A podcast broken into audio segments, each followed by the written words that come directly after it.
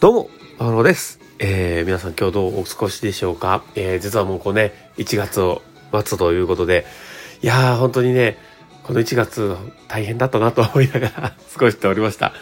で、まあ今日本日はね、あの、まあ今日で1月が終わるということで報告書を書く時期でね、もう最終日になりました。で、ある程度ね、こうやらなかったことを終わらせて、ちょっとほっとして、ああ、よかった、みたいな感じになってるんですけど、いやー、このね、本当にあの、悪い癖があるなと思うんですけど、いろんなことにね、先々こう、ね、考えて行動すればいいのに、こう、なんか自分の興味のあることとか、やらなければいけないことに、こう、全力を尽くしちゃうっていうのもあって、その、やっとかなきゃなって思ってることを後回しにするっていうどうしようもないやつなんです。ほんで、まあ、後で自分の首を絞めて大変な目に遭うっていうね、本当に申し訳ないなと思ったりするんですけど、まあ、あの、そんなパールさんでございますが、えーこれを聞いてる、あの、僕の、えー、まあ、同僚の方とかは許していただけたら嬉しいなと思ってます。あの、そういう癖がございます。本当に申し訳ない。はい。ということで、えー、今日も頑張っていこうかなと思っております。えー、最後までお付き合いいただけると嬉しいです。はい。ということで始めていきます。えー、パールのマインドブックマーク。この番組は、看護を楽しくをコンセプトに、精神科看護の視点で、日々生活の中から聞いているあなたが生き生き生きるエッセンスな情報をお届けしています。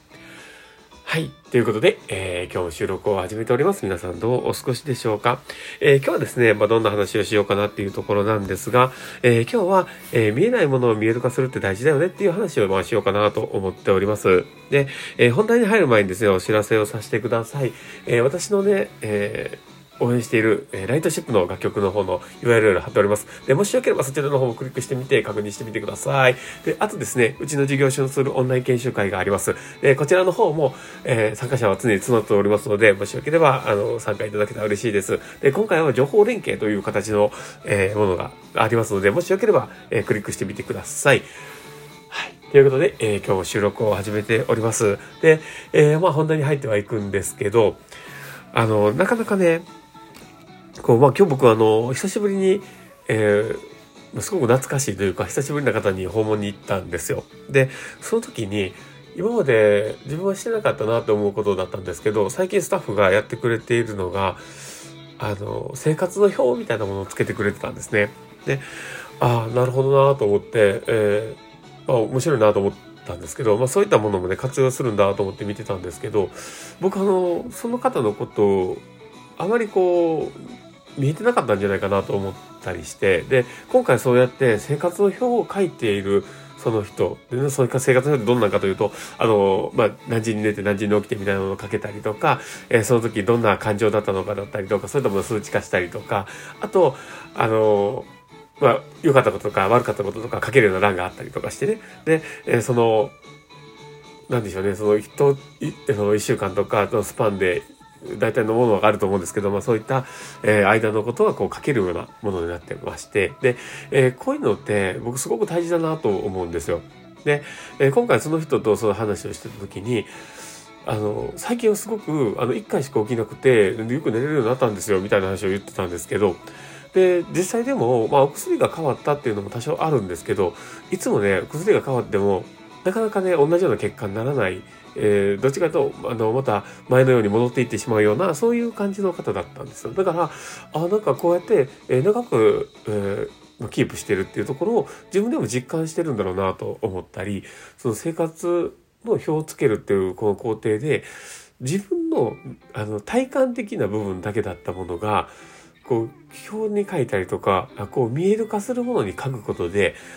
客観的に捉えられるというか、ちょっと一歩引いて見れるみたいなところが多分ね、あるんだと思うんですよ。だから、あの自分でも、あだんだん寝れるようになったことだったりとか、あ、この時はやっぱり少し気分が良くなかったとか、えこういうことがあったから、あ調子が良くなかったんだろうな、みたいなことをこう考えていたりとか。で、こういうことって本当に大事だなって思うんです。で、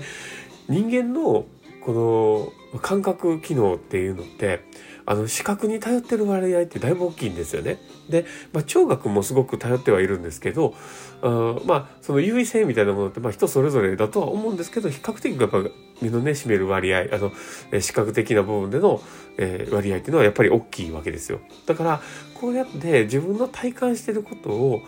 見える化していく、その、えー、後から見ても分かるような形にしておくっていうことって、すごく大事だなと思うんですね。で、これは今、あの、訪問での一場面ということで話をしたんですけど、これってね、いろんなことでも言えることじゃないかなと思うんですよ。で、あの、どうしても視覚に見えないものというか、感覚だけのものっていうのって、質量が分かんないんですよ。だから、あの、あこういう仕事ってこんだけしなきゃいけないなとかっていうものがあったとしてもその仕事がね一個一個がすごくあのハードで自分自身のこう心に刺さるようなことがあったとしてもそれって見えなくて質量が分かんないんですよ。だけど、えー、こういうことがあってこんなことがあったみたいなものをこう書いていくことで実際そこにあった出来事があの見える化されていくとあこんなにも自分ってここにとらわれていたんだとか、こういうことで辛さを感じてんだなんだとか、いろんなことがわかるっていう。だからその、目で見えないものの質量がわかるためにも、やっぱり見える化していくっていうのはすごく大事なことじゃないかなって思ったりします。だから、あの、今回のね、エピソードで感じたことは、まあ、あの、まあ、生活の表ってすごく便利だなって思ったところと、そうやってやっぱり全然あの体感的な感覚だけのものをこうやってちょっと見える化していくことっていうことで、その実際にえー、起こっている出来事の中の、えー、奥行きというか、えーその見えてるものが、えー、縦と横だけが分かっていたとしても実際のその奥行きが分かんなかったらどんだけの負担がかかってるかなんて分かんないわけだからだからそこがこう見える化されていくようなことって本当に大事なことだなって思ったりしました。だからあのこの視点をいろんなものに向けながら物事を見ていくと実際その自分が生活してる中のことであったとしてもあの普段と同じように過ごしていたとしても今日かなりしんどかったなって思った時にこう見える化していくとあ実際ここってこんだけ自分が疲労感があったんだとかあこんなに辛い思いがあったんだとかあのすごくエネルギーを割かれてたんだみたいなことが見えてきたりするかもしれない。でそうするとそこへの自分のアプローチ、まあ、そこが変えれなかったとしてもそれ以外のことをいかに圧縮するかだったりとかそのしんどい出来事をどれだけ軽くできるかその奥行きを減らしていけるかみたいなことを考えていけるんじゃないかなと思ったりします。なので、えー、まあ今回のね、えー、経験をシェアしてみたんですけどもしよければ参考にしてみてください。ということで、えー、今日の放送はこれで終わるかなと思っております。えー、この放送を聞いて面白かったな、楽しかったな、なるほどなって思う方がいたら、ぜひフォローいただけたら嬉しいです。で、あと、えー、リアクションも残していただけると、パウルさんめちゃめちゃ喜びます。えー、何卒、えー、いっぱいリアクション残してもらえると、いいなと思ったりしてます。で、パウルさんのやる気になりますので、どうぞよろしくお願いします。ということで、えー、今日の放送はこれで終わるかなと思っております。この放送を聞いたあなたがですね、明日も素敵な一日になりますようにっていうところで、ではまた